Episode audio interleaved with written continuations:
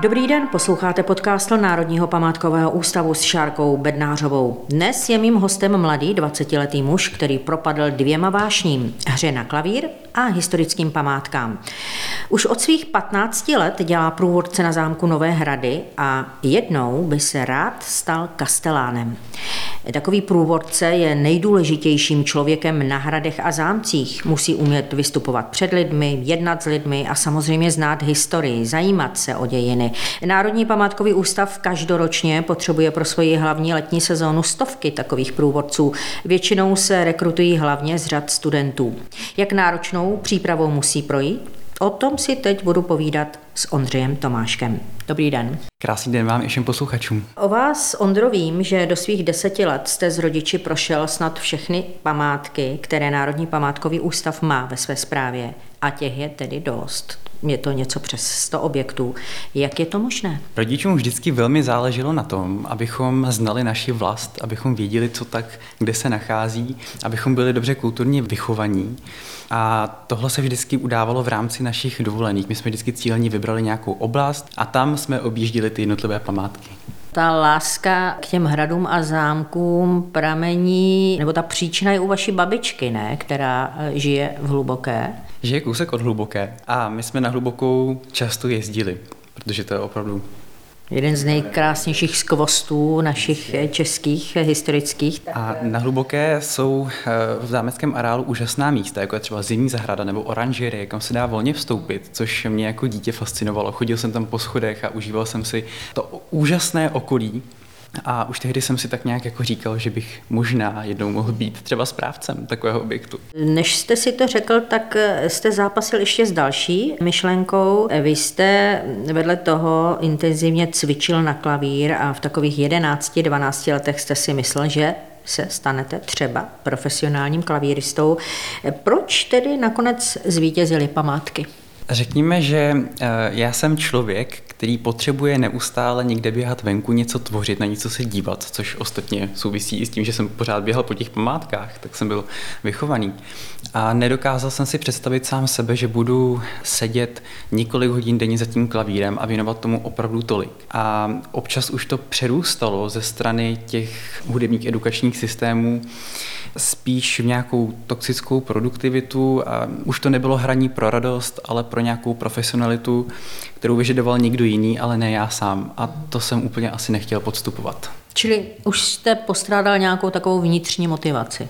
Přesně tak. Přece jenom ale vás klavír, respektive ti klavírní profesoři něčemu naučili, eh, porozumět interpretaci děl, porozumět událostem a tedy tak trochu vás naučili vyjadřovat se hudebním projevem. Pomohlo vám to v té průvodcovské činnosti? Já bych řekl, že tohle bylo naprosto zásadní pro mě. Já jsem jezdil dlouhá léta, uh, už od útlého dětství, na letní jihočeské klavírní kurzy, nejprve v Písku a potom v Blatné, kde se pořádaly uh, různé masterclassy. A samozřejmě normální intenzivní výuka. A Takovým poselstvím těch kurzů bylo, aby ty malé děti, které tam jezdí, tak tu velmi složitou a komplexní problematiku vážné hudby nějakým způsobem byli schopni uchopit. A profesoři, lektoři proto dělali naprosto všechno a ten způsob, jakým nám to přibližovali, mě velmi inspiroval a řekněme, že si to jejich gro nesu asi do dneška, eh, když, když provádím, tak mi to velmi pomáhá. Jak to vlastně vypadá dnes s tou vaší hrou na klavír? Zahrajete třeba občas návštěvníkům? Návštěvníkům zahrají na zámku Kratochvíle, kde také působím.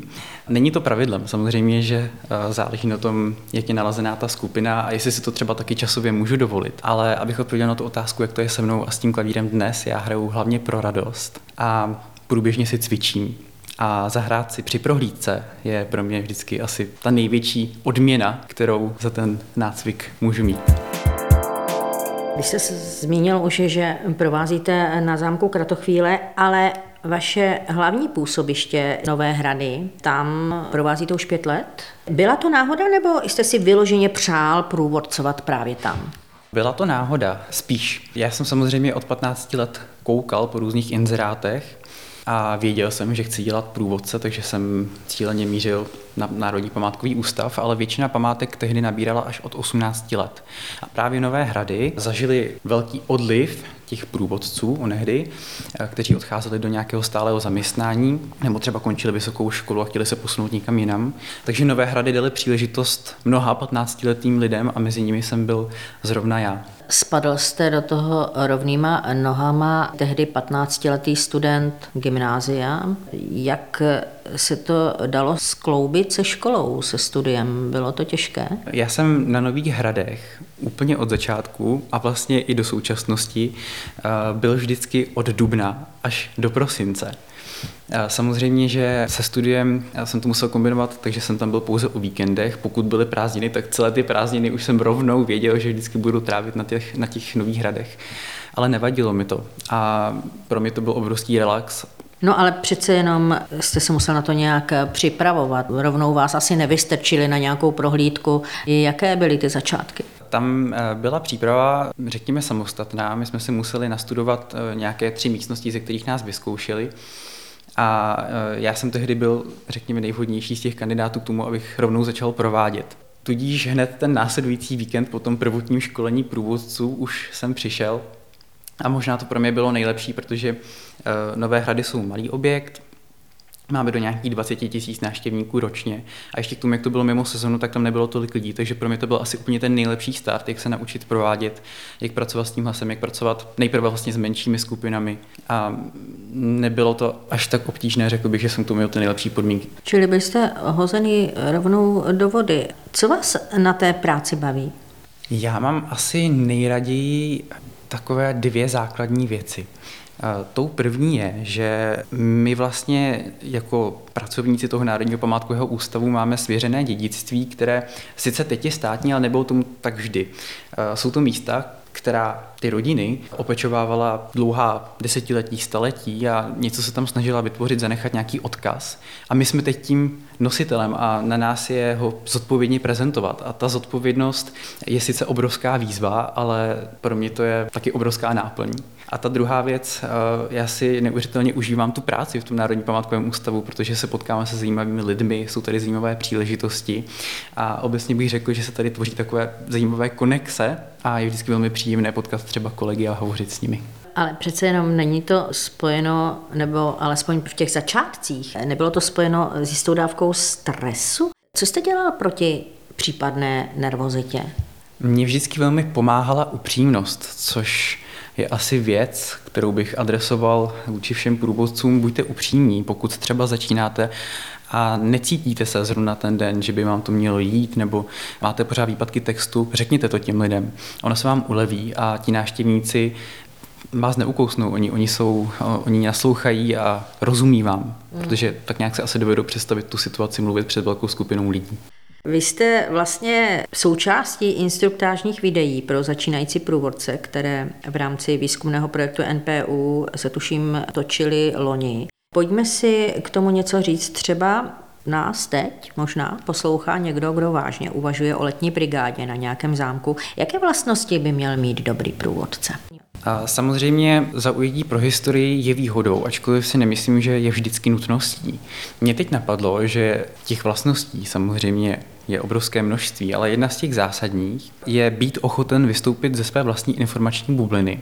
A řekl bych, že skoro nejdůležitější je se na to koukat optikou těch návštěvníků, takže být schopen rozlišit ty pohledy, protože ve chvíli, kdy se na to budete koukat optikou člověka, který o té památce nemá vůbec žádný kontext, tak to mnohonásobně zvyšuje tu pravděpodobnost, že svou práci odberete zodpovědně a ta prohlídka bude mít hlavu a patu. Je výhoda, že jste mladým člověkem. Když máte třeba takovou skupinu seniorů, jak vás berou?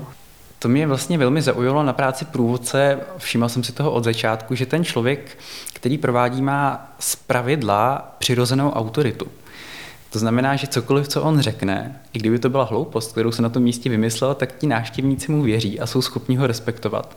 A řekl bych, že to je z velké části díky tomu, že ta tradice průvodcování tady je prostě dlouholetá. Je to několik desetiletí co se, co se vlastně na českých památkách konají komentované prohlídky.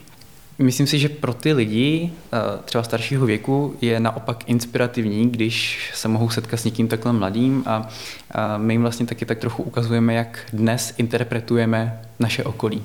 Dobře, tak eh, pokud tedy takový člověk projde výběrem Národního památkového ústavu, Národní památkový ústav ho už eh, v podstatě zaměstná do této pozice, tak alespoň z těch instruktážních videí jsem se dozvěděla, že dostane každý takový začínající průvodce do rukou asi nějaký text, takzvaný syllabus, jakousi základní strukturu, co má návštěvníkům sdělit, kde má v jednotlivých místnostech stát, co má dělat. Jak moc jste si ten text přizpůsoboval do své pusy?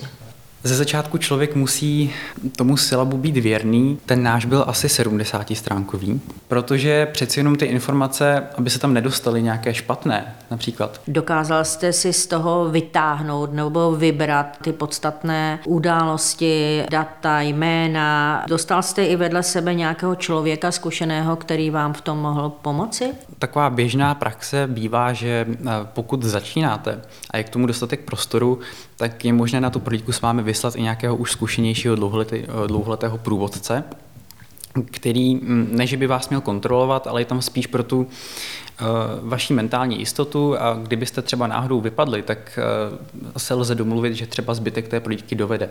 A opět to je na tom, že musíte tím lidem na začátku ale říct, eh, že jste začínající průvodce, v jaké jste situaci a že tady s námi ještě bude kolega, který nám bude pomáhat. Ale vraťme se k tomu silabu. Jo. Vy jste říkal, že jste do rukou dostal 70-stránkový text, v podstatě knihu. Nezděsil jste se? Zděsil. A je to, je to tak, že vlastně těch eh, prvních pár let, protože těch informací, které vy můžete vstřebat, je mnoho a syllabus je zdaleka všechny nepokryje, i když bude těch stránek mít třeba 200. To znamená, že syllabus eh, ve výsledku pro toho opravdu velmi zkušeného průvodce může tvořit třeba až nějakých teď nevím, 30% informací a zbytek je něco, co si načetl, něco, co načerpal eh, třeba od místních, nebo co eh, má od Kastelána, z kastelánských prohlídek mm. a tak dále. Nabírá zkušenosti a těch prvních pár let vy musíte opravdu jet podle toho syllabu, abyste se naučili ten základ a ten základ byl opravdu pevný. Aby se vám to zažralo pod kůži v podstatě, jo. Ale jaký je recept na to, abyste se neutopil v moři dát leto počtu jmén, aby se nestalo, že se v tom ztratíte a hlavně, že to návštěvníka zahltí a nezaujme. Tam bych doporučil na to nekoukat až tak pesimisticky, protože není potřeba úplně zdaleka všechno říkat. Je potřeba se ty informace naučit vybírat, což je dovednost, která přichází postupně. Takže i když to třeba za začátku nepůjde, tak není potřeba se hroutit, protože stačí třeba i měsíc toho provázení a člověk už ví, co si může dovolit vynechat.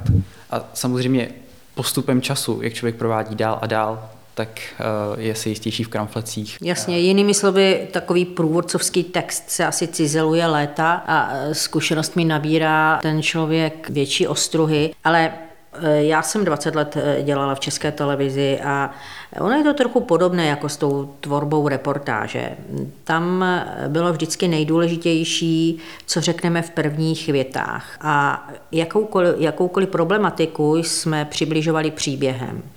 Zaujmout už v první větě a strhnout pozornost. Je to váš recept? Jak je ten váš úvod? Čím začínáte na Nových hradech? Samozřejmě těm návštěvníkům musím dát najevo, že jsou u nás vítáni, že se u nás budou během nějakých těch 45 minut, které na ně máme, cítit jako v bavonce a zároveň jim už rovnou na začátku řeknu, k čemu ta prohlídka směřuje, k čemu míří a co by si z ní měli odnést. Protože oni už tím na začátku se naladí už dopředu, že ty informace společně budeme nějak vybírat. A řekl bych, že to možná tak trošku zlepší i tu jejich pozornost, protože si můžu být jistý, že ji nebudu přehlcovat je to asi takové jako příjemnější, když, když dopředu ví, do čeho jdou.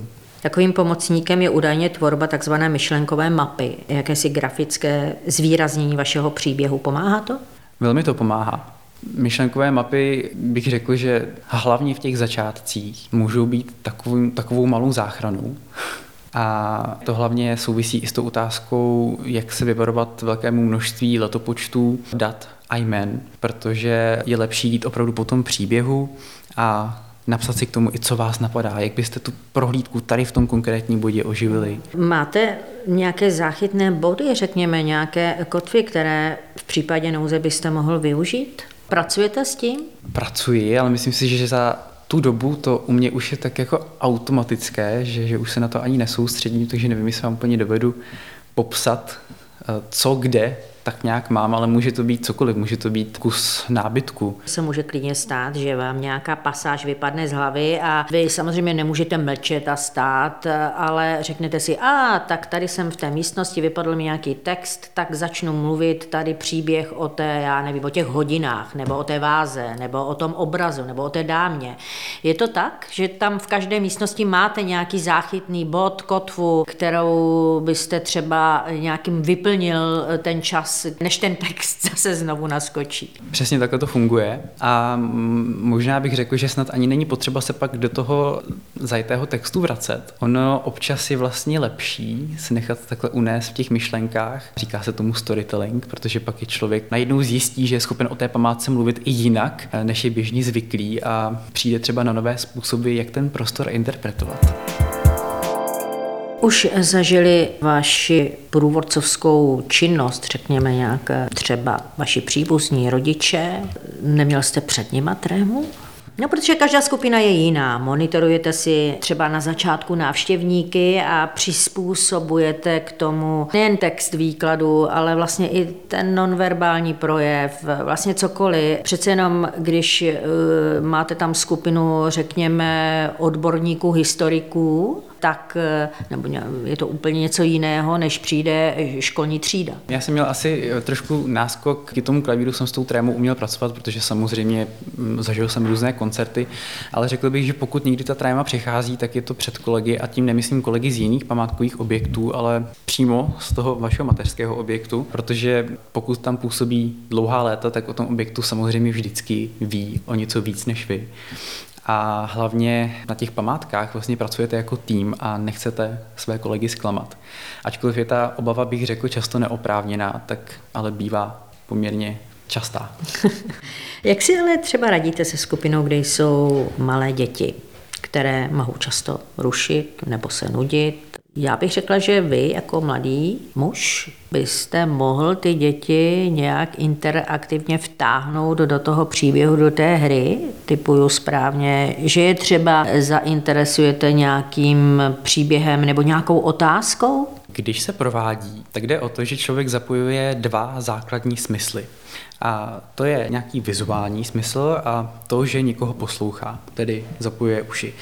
A pokud eh, to zůstane celá ta prohlídka jenom na téhle bázi, tak to pro někoho už může být potom stereotypní, ať to jsou dospělí nebo děti.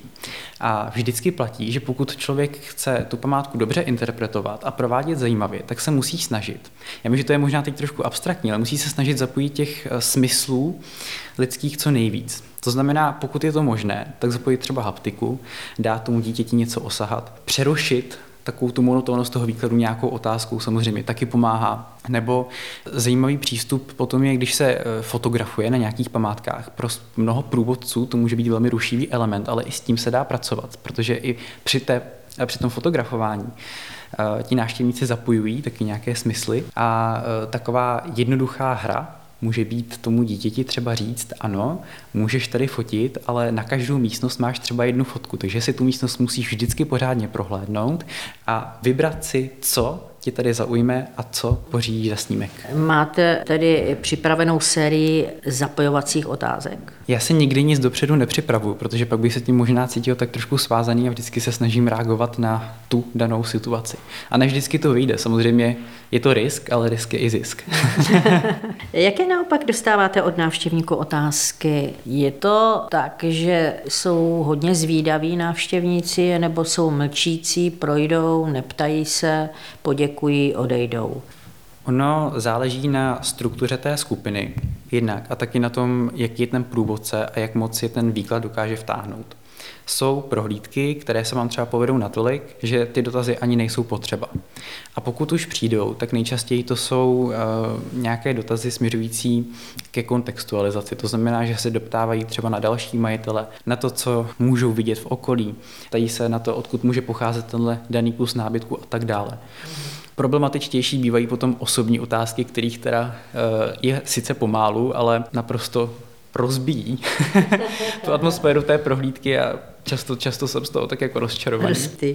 Byla nějaká otázka, na kterou jste nedokázal odpovědět? No, mám pocit, že ta otázka přišla právě teď.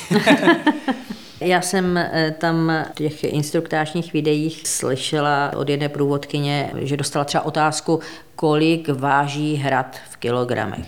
Jo, to, což je taková ne, trošku možná nesmyslná otázka, ale takovou otázku dostane. Jestli dostanete nějakou otázku, na kterou eh, je těžké odpovědět, jak se v takových chvílích vlastně má průvodce zachovat? Mi řekl, že nejtěžší odpovědět je samozřejmě na dotazy tohoto typu, kterých ale naštěstí je málo. A uh, hned potom uh, na takové ty otázky, které, na věci, které nám přijdou třeba přirozené. Někteří návštěvníci jsou třeba méně vnímaví a mohlo by to tak trošku ze strany těch průvodců třeba svádět k tomu, že je začneme ponižovat, ač jako to není něco, co bychom chtěli dělat umyslně. Ono je potřeba se v tu chvíli zastavit a uvědomit si právě to, že oni se na to koukají jiným pohledem, že pro nás, co je pro nás samozřejmé, není samozřejmé pro ně. Tak asi to bych řekl, že jsou takové jako nejtěžší otázky, kdy člověk opravdu musí přemýšlet nad tím, kam vykročí, aby nevykročil špatně. A zažil jste nějakou i neočekávanou situaci, kdy je, ty jste třeba musel řešit třeba nějakou neobvyklou, třeba zdravotní indispozici nějakého návštěvníka. Něco neobvyklého, co v takovém případě jste dělal? Základ, pokud se něco takového stane, a zvlášť v případech té zdravotní indispozice, je eh, volat eh, po nějakém kolegovi eh, z toho objektu, protože jednak vy ty návštěvníky nemůžete nechat v té expozici, už z principu věci a hlavně je vždycky lepší, když jsou na to dva trošku vás to samotné uklidní a uh, hlavně tím, že tam třeba ten kolega bude, uh, nebo tam zůstanete vy, tak ten druhý má prostor uh, zařizovat věci okolo, jako je například zavolání záchranné služby a tak dále. Mm. Bývají to hlavně mm, seniori, kterým mm. takhle a v době covidu, kdy se museli, nebo ještě stále se musí zatím nosit roušky na obličeji, nejsou ty zdravotní indispozice častější nebo nebyly častější? Bývaly častější právě kvůli těm rouškám, ale uh, řekl bych, že to pro nás aspoň byl takový trénink, jak se v takových situacích chovat, protože uh, pak, když třeba není doba covidu nebo, uh, nebo když se ještě nenosily roušky, tak naopak byl trošku druhý extrém, kdy jsme se s takovými situacemi potkali opravdu vzácně. Ale i pro vás, jako pro průvodce, to musí být náročné eh, odvykládat ty texty eh, vlastně s rouškou na obličeji. Nebo jste o občas někde mohli tu roušku sundat? Eh, ono to záleželo na tom, jak moc šli dodržovat rozestupy v jednotlivých prostorách těch památek. Ale nebudu lhát, potom, když se provádí třeba v zimě, tak ta rouška přijde vhod na takovém hradě, kamenném starém. Vy vlastně mluvíte v kuse, řekněme, hodinu, kolik trvá taková prohlídka na zámku na kratochvíli ta prohlídka trvá nějakou hodinu a čtvrt, což je mnohem náročnější než na Nových hradech. Tam uh, ta doba se pohybuje okolo 45 až 50 minut. A kolik za den těch prohlídek teda absolvujete? Řekněme, že ten průměr je kolem pěti až šesti. Jak vlastně pracujete před tou prohlídkou s hlasem? Jestli se nějak rozcvičujete, jestli si říkáte nějaké jazykolamy, jestli si eh, ten hlas nějak, nějakým způsobem, jestli se rozespíváváte třeba, nebo, eh, nebo jste to kdysi dělal, teď už od toho upouštíte, jak to je? Já jsem nikdy nějak necítil potřebu tohle dělat s vystupováním před lidmi jsem měl díky eh, tomu klavíru a různým koncertům zkušenosti už předtím. Ale takový můj trik, jak si ten hlas uchovat na co nejdelší dobu, potom když se třeba v sezóně provádí, dejme tomu dva, tři týdny v kuse, tak je mluvit trošku tlumeně, pokud to samozřejmě prostory dovolí, ne všude to jde, Ono to je tak trošku příjemnější i pro ty návštěvníky, řekl bych, protože když potom člověk hodně křičí, může to někomu třeba vadit a mm, tak nějak jsem vypozoroval, že ten tlumený hlas lidé víc poslouchají. Nevím, v čem to je, v čem to tkví, ale je to tak. Určitě své, tam se hrávají oční kontakt, pohyby, ta nonverbální gesta. To je asi taky důležité, abyste v podstatě stál nějak vzpřímeně, abyste věděl, kde máte stát, aby na vás všichni viděli, abyste opravdu se nekoukal do stropu, ale na ty lidi. Máte už v tom nějaký způsobem eh, nějaké triky, už v tom umíte tak nějak pracovat? Tohle je taky takový trik sám o sobě, protože, jak jsem říkal, potřeba udržet ty návštěvníky co nejdéle v pozoru. Což ve chvíli, kdy ten průvodce bude stát na jednom místě a nebude se hýbat, tak se mu nepovede. Lepší pro ty lidi je, když eh, jednak v místnostech nejsou až tak dlouho, když se to pořád dynamicky střídá a hlavně když ten průvodce třeba po té místnosti i trošičku chodí, ne tím způsobem, že by přicházel tam a zpět, ale eh, když ho mohou tak jako sledovat očima a když ten člověk gestikuluje. Protože jinak, jinak to hodně pomáhá při tom mluveném projevu a jinak to taky rozptiluje ty návštěvníky. Letní sezona začíná klasicky každým rokem 1. dubna. Už se těšíte? Těšíme se, my na Nových hradech máme naštěstí i zimní provoz, takže už teď vítáme první návštěvníky. 1. dubna to máme všichni zafixováno, že to začíná, jo, to gro, to ta hlavní letní sezóna, čili těch návštěvníků je daleko více. Povězte nám vůbec něco málo o zámku Nové hrady. Co je na něm obzvlášť zajímavé, proč by si ho návštěvníci neměli nechat ujít? My vlastně na jednom místě, na jednom malém place máme hrad, máme tam klášter, zámek, městský palác. Máme tam spoustu krásných historických domů, opevnění, městské brány, barokní lékárnu tam máme a mohl bych pokračovat s výčtem až do nekonečna.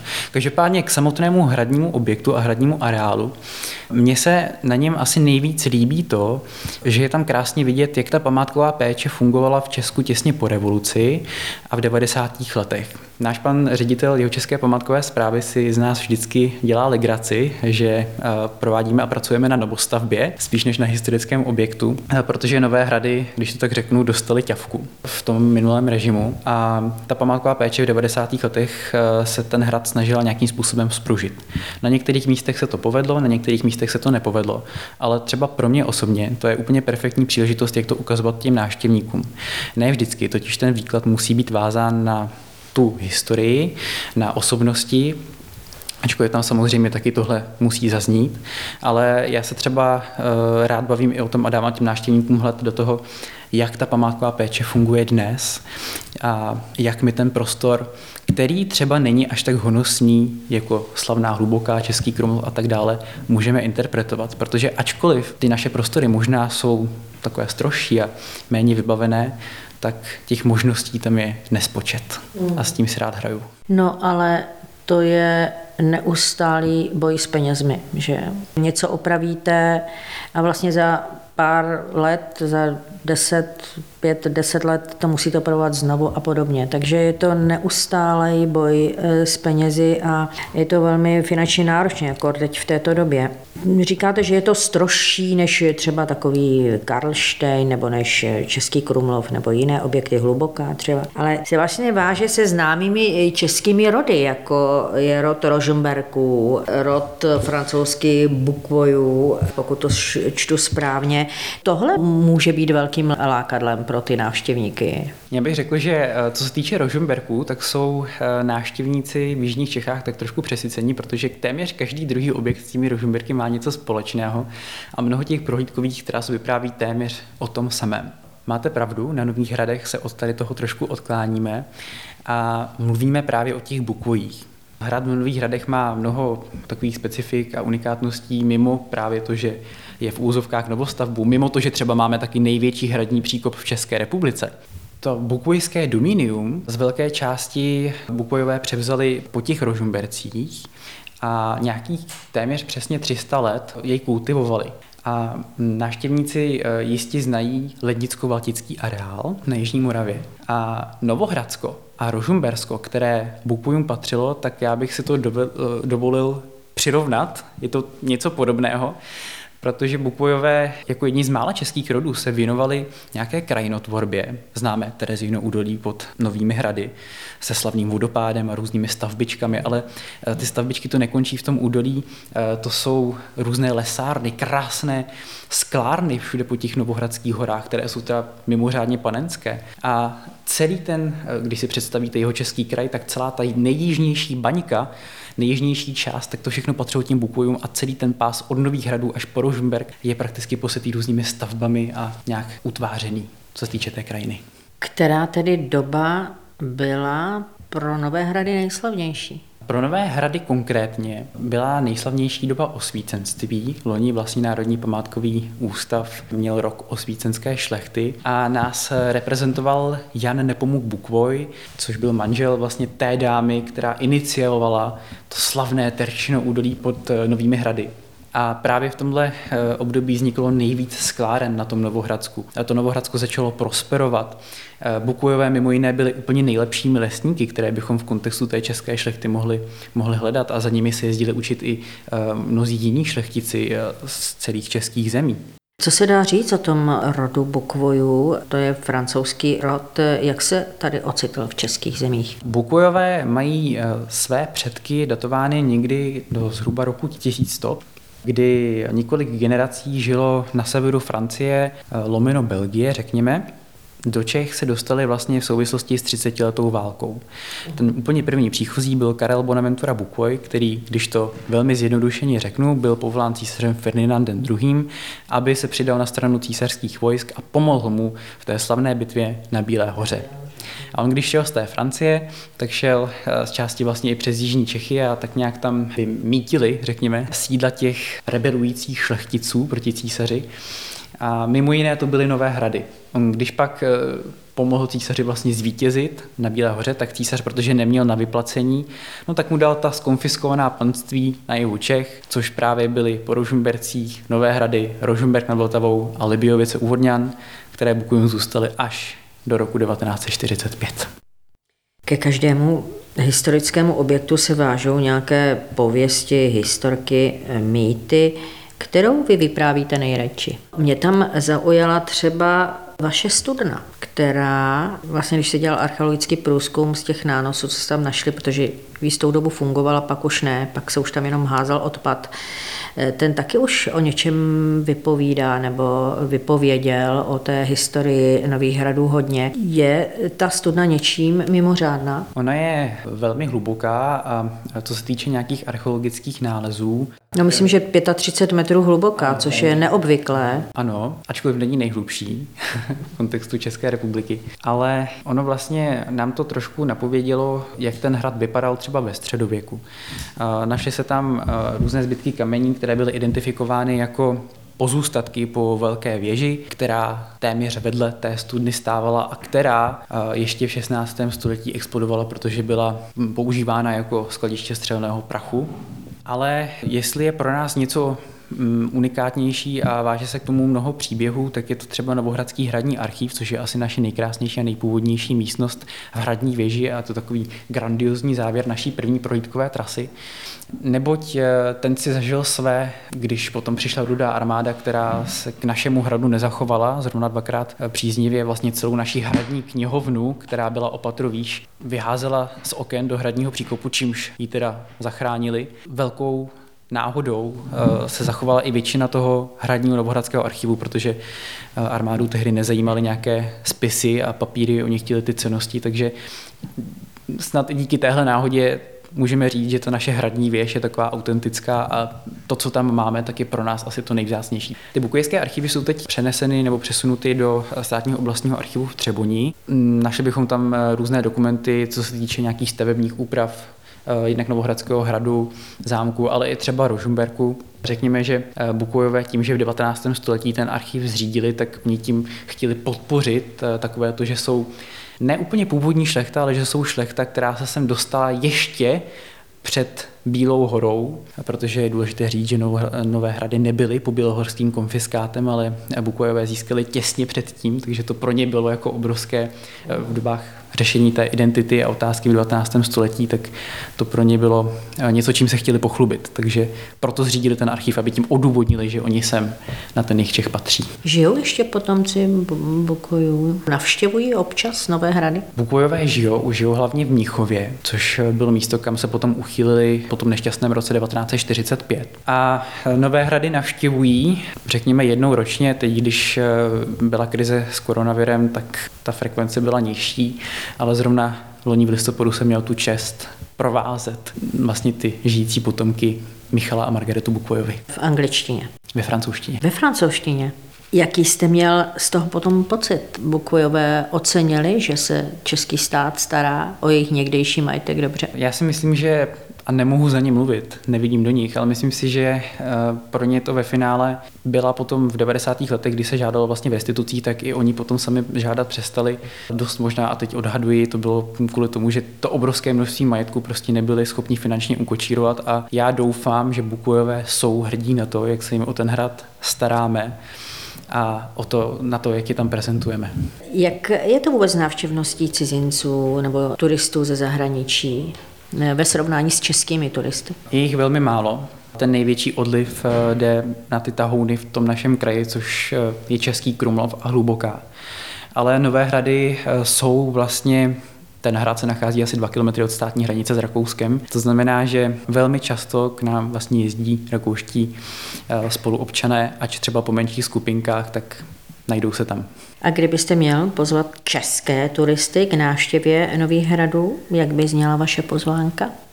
Myslím si, že Nové hrady jsou takový neobjevený drahokam jižních Čech, a nebudu vám vůbec zazlívat, pokud se na Novohradsku vydáte, pokud eh, nenaštívíte pouze hrad, ale naštívíte třeba i Novohradské hory, různé ty osady, různá městečka a všechno, co tam Bukujové po sobě zanechali, protože pro mě asi nejdůležitější je to, aby když od nás ti návštěvníci z toho kraje odjíždí, tak aby neviděli pouze ten hrad, ale viděli ho v celém tom kontextu a viděli všechno, co tam ti Bukujové udělali aby věděli, že Bukujové nejsou žádný manírod, ale že byli velmi významní a že díky nim je ta česká krajina do dneška tak půvabná. Říká průvodce Nových hradu Ondřej Tomášek, kterému moc děkuji za jeho zajímavé pohledy a postřehy ze života průvodce. Ať se vám daří a hlavně ať se vám co nejvíc daří udělat z návštěvy Nových hradů jedinečný zážitek. Naschledanou. Naschledanou.